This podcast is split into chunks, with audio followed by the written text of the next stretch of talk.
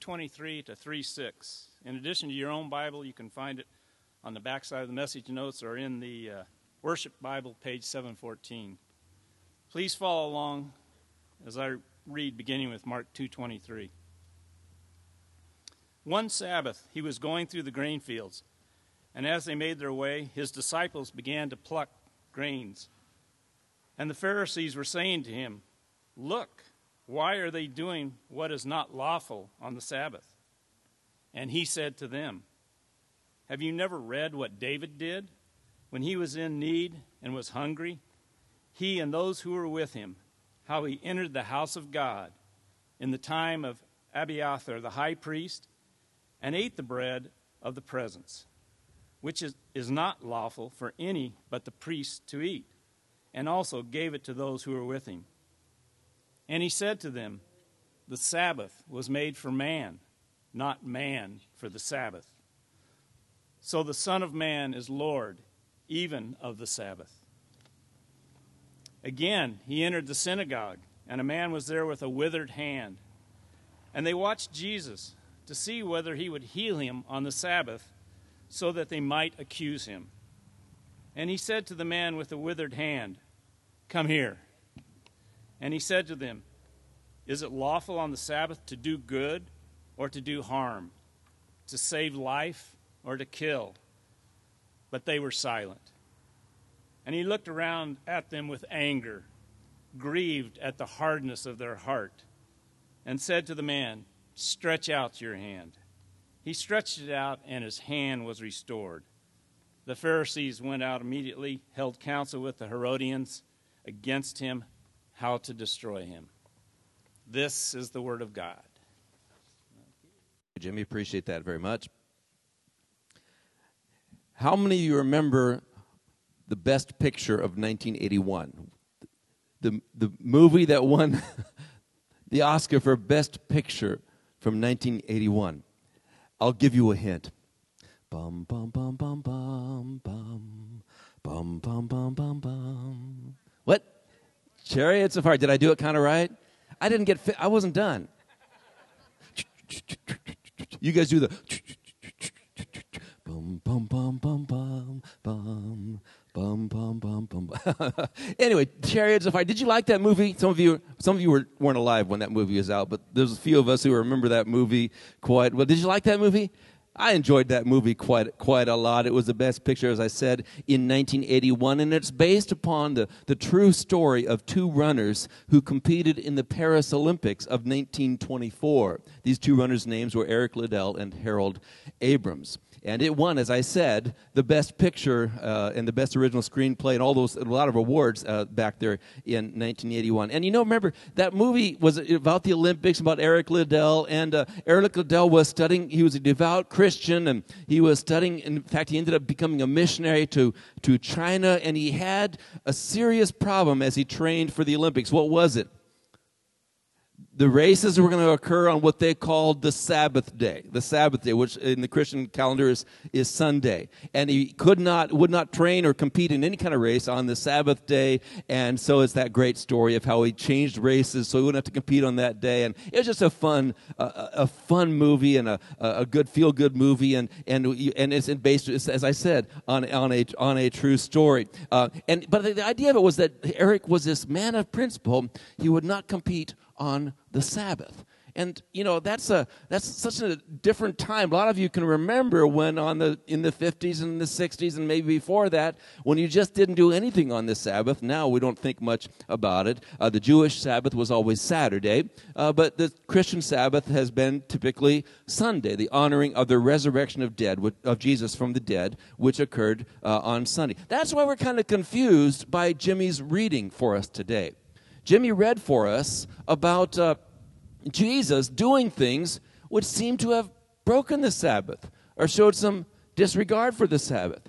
He's uh, walking along the grain field and his disciples are gathering uh, sheaves, uh, gathering uh, leftover grain while they're walking on the, uh, on, uh, through the Sabbath. Technically, it's not illegal, but according to the culture of the day, just wasn't done. And Jesus is kind of disregarding some of their conventions. And then he goes and says, you know, the man was not made uh, for the Sabbath, the Sabbath for a man, and the Son of Man is Lord even of the Sabbath. He claims some sort of superiority over the Sabbath. And then the text we're actually going to focus on today, we see that Jesus is uh, in the synagogue, and there's a man there with a withered hand, and he asks the question Is it lawful to do good or harm, to heal or to kill on the Sabbath? No one answers. Jesus is angry. The man is called forward. He steps forward. Jesus says, uh, Hold out your hand. And uh, when the man holds out his hand, he had a withered hand, and his withered hand became whole. And then the Pharisees go out and uh, so angry that he did a, a, work of healing on the Sabbath and desecrated the Sabbath, they decided it was appropriate them to plan a murder on the Sabbath.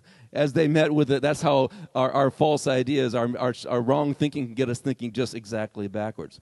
So we see that there's some odd things about this. Is Jesus uh, uh, breaking the Sabbath, or, or what's going on here? Uh, let's take a closer look at these stories and find and ask ourselves is Mark the guy who wrote this gospel does he want to see beneath the surface of this controversy into a deeper and more profound truth maybe there's something more subtle going on here well in fact i think there is so we're going to take a look essentially uh, since we've already talked about the previous story uh, at this uh, at this uh, the second story, the healing of the man with the withered hand. I think about him as Mr. Withers. He had the withered hand. And so let's take a look at this story. And it's going to be very simple, very brief this morning. Brief, yeah. You're going to say, yeah, right. That's my hope, anyway. Uh, straightforward. And uh, just take a look at this in three different headings that you can jot down if you want. The first one is this. Let's take a look at, take a look at Jesus and the gospel. That's the first thing if you're taking notes. Jesus and the gospel. If you're new among us, one thing we do at, at, at Cowboy Church is we just teach through the Bible consecutively, a paragraph at a time. So a few months ago, we decided we'd start studying the Gospel of Mark, and we've just made our way through it, and that's why we're here in this third chapter. But just to bring you a little bit up to speed, Mark doesn't tell us how Jesus was born like Matthew and Luke do. Uh, Mark, uh, Mark doesn't have a big long prologue to his gospel like John does. Mark just talks right, a day, right away with the beginning of the gospel of Jesus Christ, the Son of God. You know, he fulfilled Old Testament scriptures. He arrived on this scene. He was baptized by John. He went into the desert the, uh, the, the, spirit, uh, uh, the, uh, the, the, spirit protected against, against the devil, and then he came announcing the good news of the kingdom. So we have John, Mark uh, starts with Jesus full bore straight ahead. Just go. Here's what he's doing. He is sort of uh, just startles us with the beginning of the gospel. And so we see Jesus in the first chapter just in a, a flurry of activity. There are exciting things happening to him and through him as he goes. As he goes. First of all, he goes along the, we can see in the 16th verse and you know, if you have your own Bibles, you might look back. In the first chapter, he calls these four disciples, these swarthy fishermen. He says, Follow me. So he's, he's, he's a powerful leader. He's, he's, he's getting people to follow him. And then uh, we see him go uh, in, into, the, uh, into this town of Capernaum, which turned out to be his headquarters. And there's a, he's teaching there on the Sabbath day, and a man is, is uh, uh, uh stricken, who is stricken with evil spirits. Jesus heals him. Come out of him, he says. The, even the demonic force horses. Uh, uh, listen to this guy. And then it says in the 29th verse that he goes out and heals people and he preaches around. He just uh, uh, got a huge following. He shows up on the scene. Uh, announcing the good news of the kingdom, as I said in chapter 1 and verse 15, G, uh, 14. Jesus came into Galilee proclaiming the gospel, that's the good news, the gospel of God, and saying, The time is fulfilled, the kingdom of God is at hand. Repent and believe the good news. Repent and believe the gospel. We see that Jesus seems to be developing almost a political campaign because that's how it would have appeared to them. That Jesus is coming in the midst of uh, Roman rule and uh, uh, the, the Herodian rule over them, and he's saying, I've got a campaign. The good news is here.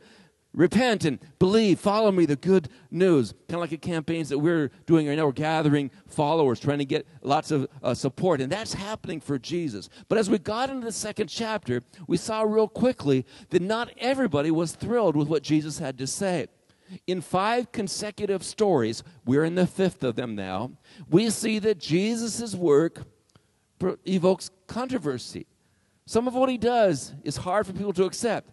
And we've been taking a look at the fact that really Jesus always works somehow different than what we expect. One of the great things about being out of doors is we get to hear all the noise, right? Uh, it's one of the benefits, we'd say. Uh, and, and, so Jesus often confounds us. And if you never find yourself sometimes confounded by Jesus, you're probably not worshiping the real Jesus because he always calls things into question. And that's what happens. They're having questions about Jesus. And so we see that there's some things about him that are rather surprising. And I'd like to jot down three things about Jesus and the gospel. First of all, Jesus' gospel forgives sin and sinners. Jesus' good news forgives sin and sinners. There's a man brought into the the, the house, probably, I think probably Jesus' house where he is, or maybe Peter's house. He's brought in through the roof, and as he's dropped down, instead of saying, I'm going to heal you, what did he say? I forgive you.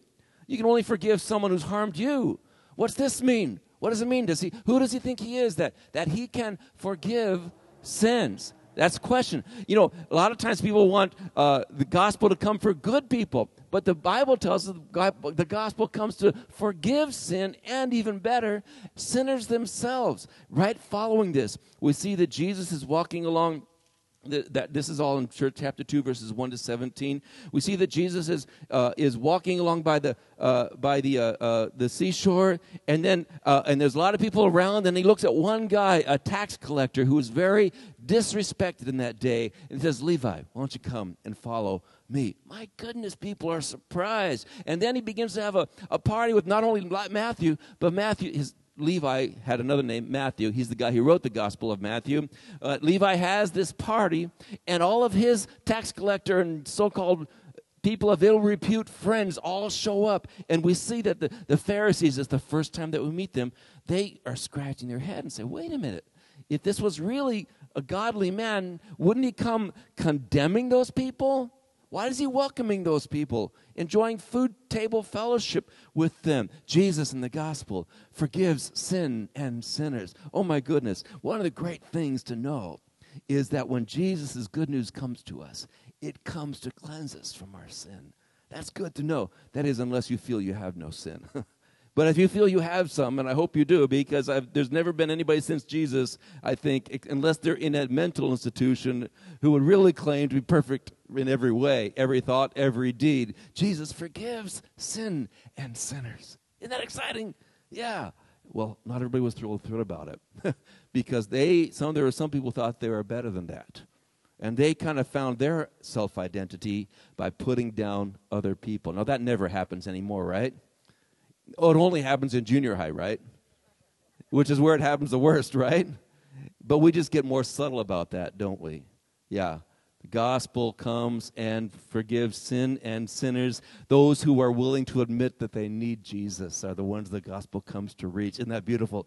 Jesus in the gospel. And then the second thing that we see in verses 15 to 28 of this immediately preceding is that Jesus' gospel brings feasting and freedom. You can put that down if you want. It brings feasting and freedom. It's, it's, it's, it's kind of exciting here. It says that he, first of all, he's having a party with these disciples, and, and there's what's going on or with these with these tax They're just having a good time. Jesus showed how holy it was by who he would hang out with, not by who he wouldn't hang out with, right?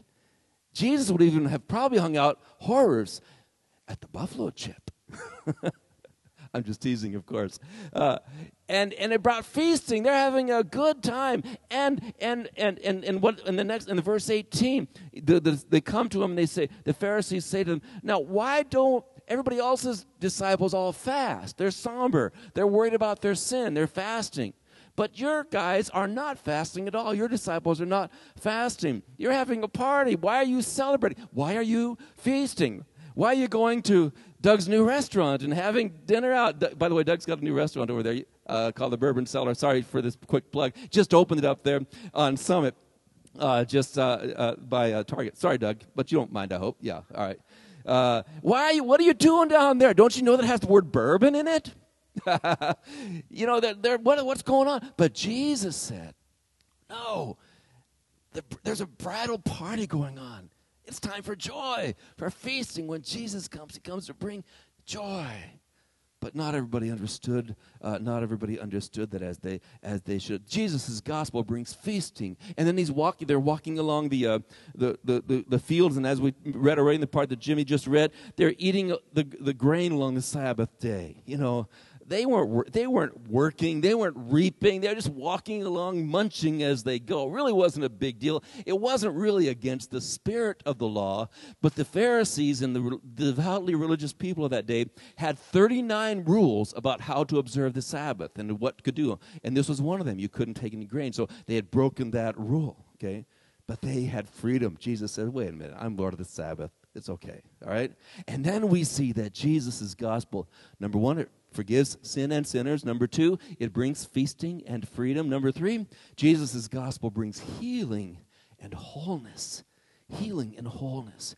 Here he is. He's in the synagogue, and we're see. And Mark, as I said, has told five consecutive stories. He's trying to show this growing controversy that if Jesus is the king, why is he a king that's different than what I expect?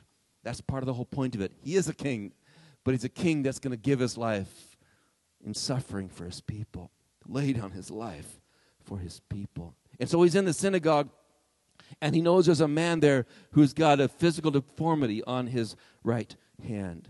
And Jesus calls him forward, and as you've heard the story read already, he heals him in front of them all. Jesus' gospel brings healing and wholeness. And my goodness, why wouldn't you want in on all of this? Why wouldn't you? Jesus' gospel forgives sin and sinners. Jesus' gospel brings feasting and freedom. Jesus' gospel brings healing and wholeness. This is what's happening. It's breaking all the rules, it's breaking all the conventions. Uh, uh, Jesus is doing things they don't expect. But that's not all of the story. There's a second part to the story, and that is this the Pharisees and the Herodians. They're named for you in verse 6, but they're present throughout this, uh, this story. The Pharisees and the Herodians. Now, Herodians is spelled H E R O D, like Herod, Herodians, okay? Uh, like we have Christians, Christians. These were Herodians. They were following followers of Herod. In any case, we talked last week at a fair amount about the Pharisees and what, what was so neat about them and, uh, and, and, and difficult about them because they're a lot like us, and we got to be careful that we don't uh, make some of the mistakes. We want to follow some of their good examples, but not some, follow some of their bad examples. So we won't talk a lot, a, a lot about them, but we find that in the midst of this, the Pharisees were very angry. And so too also were the Herodians. What is going on here? Well, we see three things about Jesus' gospel here. Number one, Jesus' gospel, forgive me for saying it this way because I don't want to offend you, but Jesus' gospel offends the religious conservative. Yeah, that's what I said. That's who the Pharisees were. They were the religious conservatives of their day. They were really eager to protect the moral values from the law. They wanted to teach it.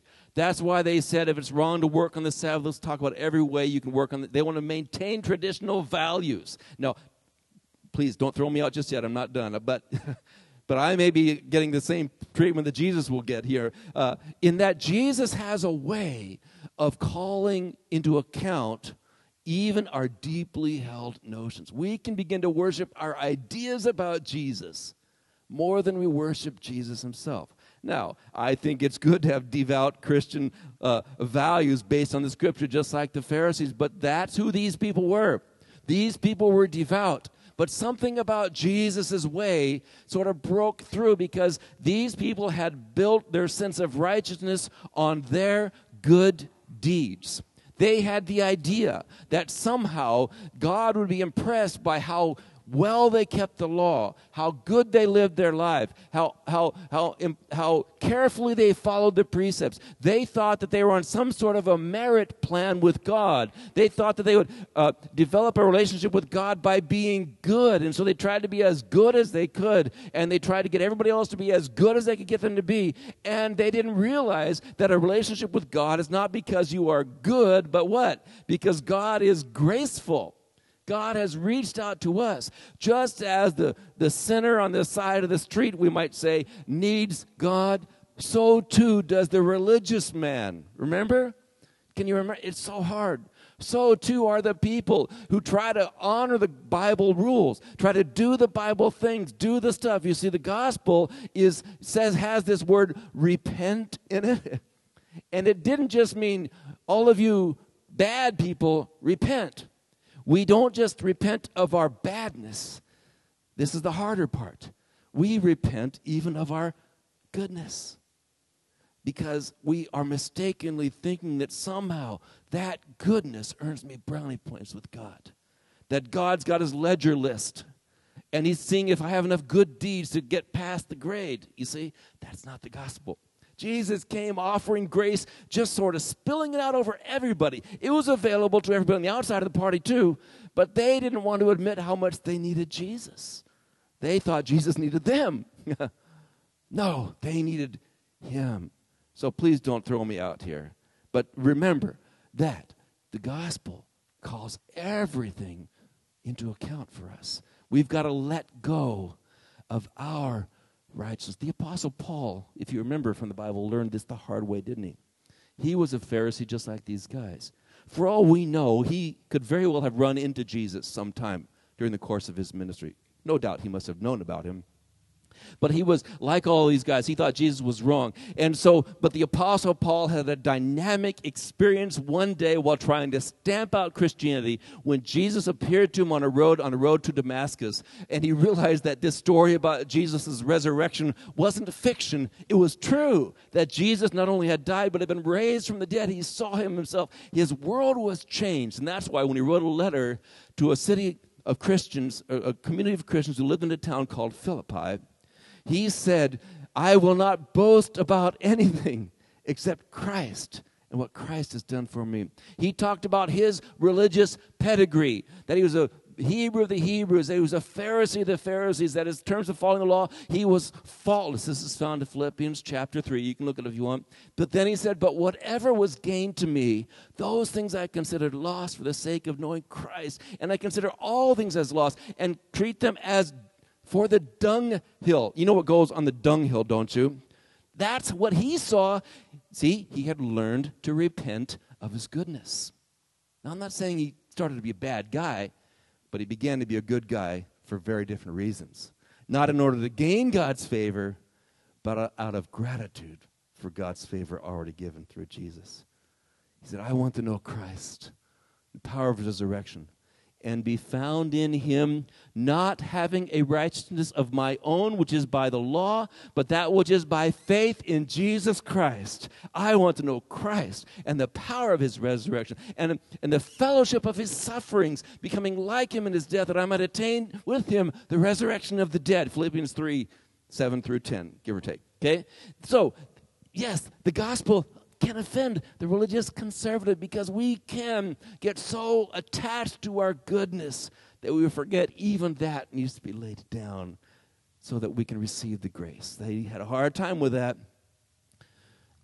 But also, number two, the gospel offends the political liberal. Some of you might like that one a little better. Those were the Herodians. They were the Herodians. They are not mentioned but just a couple of times in Scripture, and then in other literature, rarely, by Josephus and others. These were people who were Jewish people who said, hey, God's put the Herodian government in here or the, you know the, the, the Romans has Rome has put the Herodian the, the, Herods in here, and we need to just go along to get along. This is the way it's going. Uh, we'll hang on to whatever religious traditions we can, but we just need to kind of go with the flow. If by the and so we would say this way: if the government says that the this is okay, it must be okay. Th- does that ever happen today? You didn't know that that happens today. And so they just went along, and just, everybody thought, "What are you doing, going against it?" And so they were the Herodians. What's odd, and, and these people, of course, somehow they were offended by Jesus' message too, because Jesus called them to repent. Now, repent doesn't necessarily mean cry and be shameful. It means to have a change of mind and a change of direction, to have an utter change you see, to make an about face. Before they're thinking this, and if they were religious at all, these Herodians, they just thought this is the way God's working. He's working through our government. It's what He's done all along, and He's continuing to do. That sound familiar?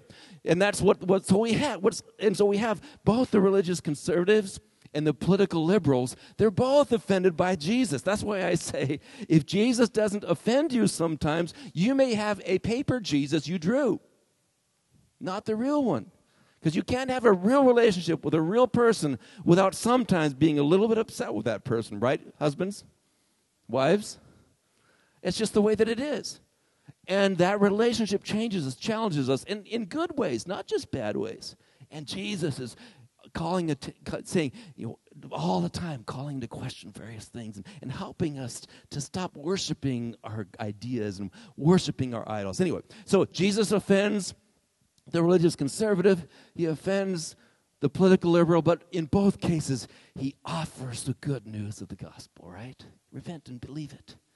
And thirdly, as a result of all this, Jesus' gospel offends the hard hearted.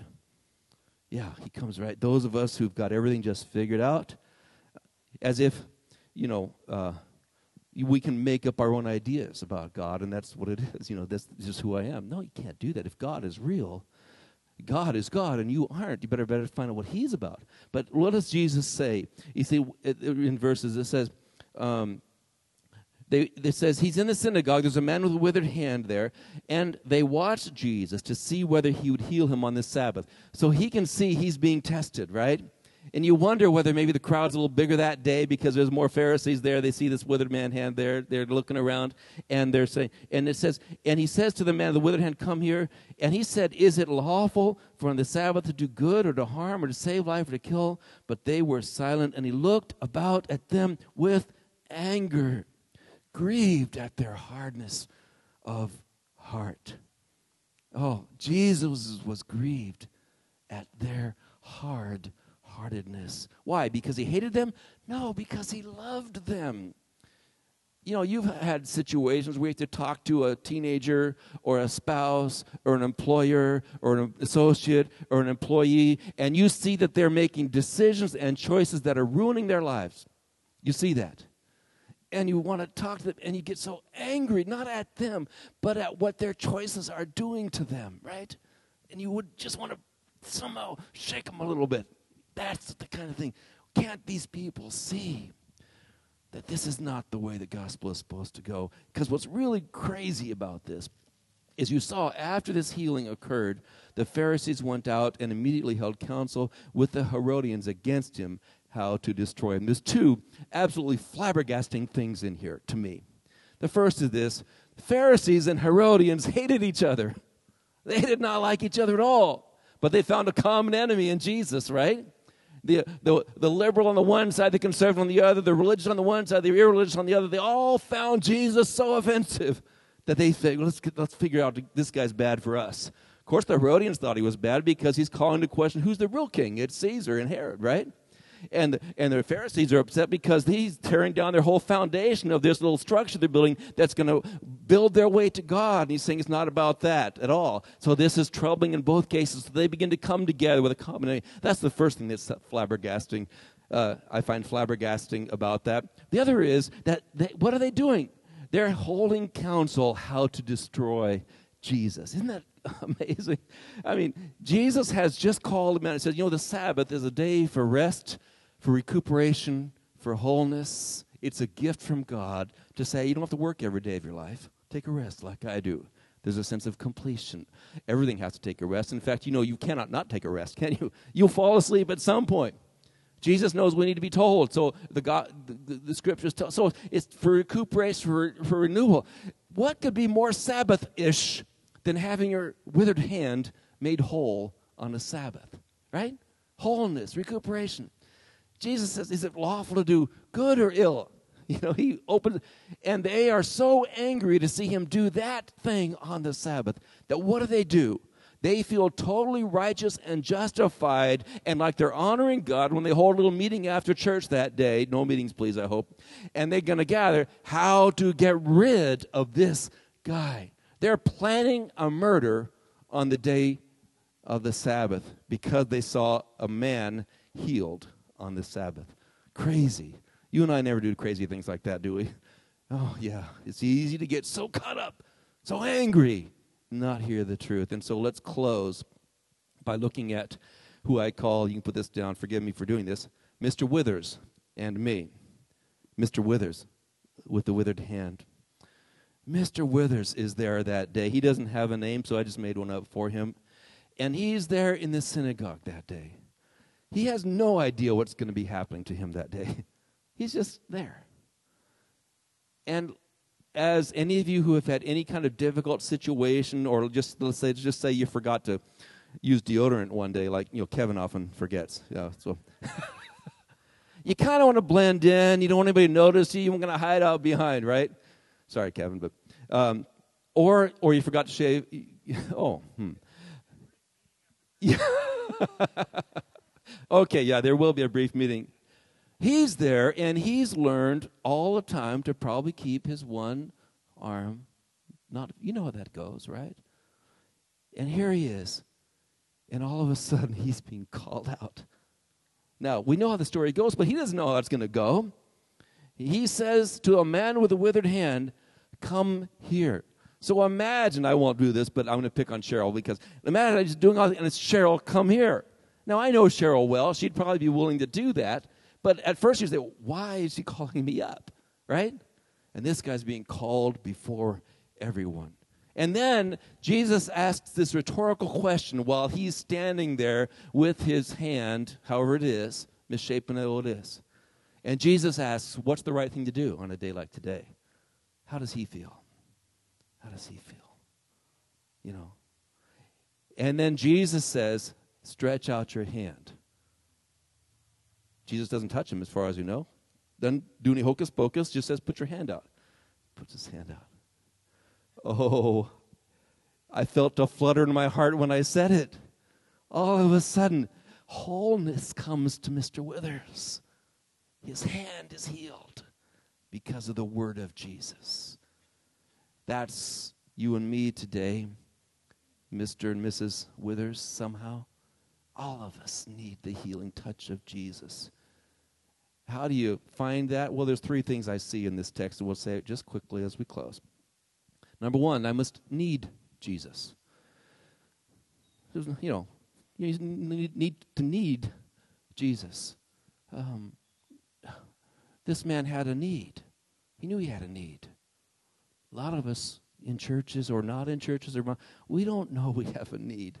That's why sometimes hard times make us realize how much we do need Jesus, right? You got to know you need Jesus. That was the problem with the Pharisees and the Herodians. They didn't think they needed Jesus. But you do, you do, you do. You're withering maybe on the outside, it may on the inside, it may be in your head because of things you believe to be true about yourself, it may be in your past, it may be because of things you've done to people in the past where you know there's been damage that is done, there regrets that you have, whatever they are. The gospel of Jesus, remember I said, it forgives sin and sinners. It brings feasting and freedom to those who are chained. It brings healing and wholeness to those who are sick. It brings goodness to all of us. But we need to know that we need him. Mr. Withers knew he needed Jesus. And sometimes we respectable types don't know that we need Jesus, and that's our problem. Mr. Withers and me, I must need Jesus. Number two, I must hear Jesus. He's sitting there. last thing he wants is to be noticed, and and then Jesus says, "Come here." what? Come here. There's about three different stories I would like to tell you, but you know, you have other things to do today, where Jesus does similar things like this. Where he goes to, you know, a woman who's had a bleeding issue for a long period of time. Who touched me? She stands up, right? And and and in another time, a woman in a very similar story, she's in church with all bent over back, and she says, Stand up. Oh my goodness. So this is not uncommon. Jesus calls us. We must hear him. Do you ever hear him calling you? Maybe you hear him today. Yeah. I must know I need him. I must hear him. But there's a third thing I must come to Jesus. Come to Jesus. What if the man in the seat had said, No? He would have left with his pride intact and his hand hurt. We must come to Jesus. And in this gospel already, we see that Jesus is walking along by the seashore. He sees some fishermen, James and John and Peter and Andrew, follow me. And they follow him, right? And he sees a guy by a tax booth. His name's Levi. He says, Follow me. And they followed him. And he says to this man, Come here. And he comes. What's the story? No matter what Jesus has done, until you're willing to come to him, you won't receive the benefit that he wants to give to you. So, to close our time here today, I want to invite you to join me in saying, Jesus, I come to you. Just as I am, I come to you. You know, the gospel story tells us this story that Jesus ultimately gave his life, took upon himself our sin, our shame, our brokenness, our hurt, our need forgiveness. He took all of that on himself. And the Bible says, He who knew no sin became sin for us that we might become the righteousness, righteousness of God in him. So I invite you, respond to this great good news. Receive the forgiveness and the feasting and the healing and the wholeness that Jesus wants to be, give you. Don't be hard hearted and think you don't need him. Hear his voice like Mr. Withers did and know you need him. Hear him call you, but he will not make you come. You must come. So as we close, I invite you in your own heart to come to Jesus. Let's pray. Lord Jesus, we're so grateful and thankful that your good news is for all of us Pharisees and Herodians, tax collectors, and broken people. Women and men, children and adults, slave and free, Democrats and Republicans, white and black, Americans and South Americans, Chinese it's for all of us, educated, uneducated. Lord, I pray that some of us today would hear you and that we would then come to you. If you want to come to Jesus, just simply say to him, Lord Jesus, I need you. Thank you that you've invited me to sit at the table with you. Thank you that you gave my, your life for me. I trust in you. Here's my withered hand. Make it whole. Make me whole. Thank you for bringing me into your family. And I will follow you no matter where through the rest of my life. In Jesus' name I pray.